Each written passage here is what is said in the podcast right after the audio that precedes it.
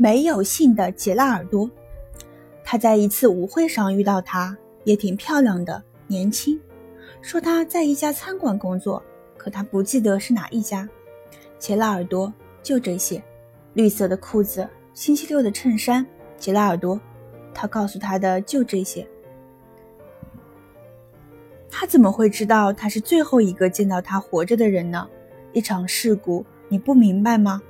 司机撞了人就跑掉了。马林各种各样的舞会他都去，上城、瑶石、使馆、帕尔默、阿拉贡、喷泉、庄园。他喜欢跳舞，他知道怎么跳昆比亚、萨尔萨，甚至还有兰切拉。而他只是一个和他跳舞的人，一个他那晚的偶遇是这样的。事情就是这样，他说了一遍又一遍，一次对医院里的人，两次对警察，没有地址，没有姓名，口袋里什么都没有，倒霉吧。这是马林无法解释自己为什么会在意，对一个他甚至不认识的人。1个小时又1个小时过去了，医院的急救室，除了一个实习生在那里忙，没有人来。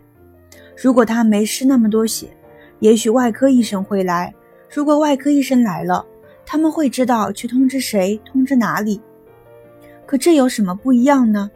他又不是他什么人，他不是他的男朋友或类似男朋友的人，只是又一个不会讲英语的墨西哥苦力，又一个偷渡客。你知道那些人，看上去总是自惭形秽的人。可凌晨3点他在那里做什么呢？和他的外套以及一些阿司匹林一起被送回家的马林，他怎么解释呢？他在一次舞会上遇到他，穿着绿色裤子和闪亮衬衫的杰拉尔多，参加舞会的杰拉尔多，可这有什么关系呢？他们从未见过那个小厨房，他们从不知道他租的那套2室公寓和几间睡房，每周寄回家里的薪水汇票，还有兑换的货币。他们知道什么呢？他的名字叫杰拉尔多，他的家在另外一个国家，他留在身后的人在远方。他们会奇怪，耸耸肩，又想起来，杰拉尔多，他去了北面，我们再也没收到过他的信了。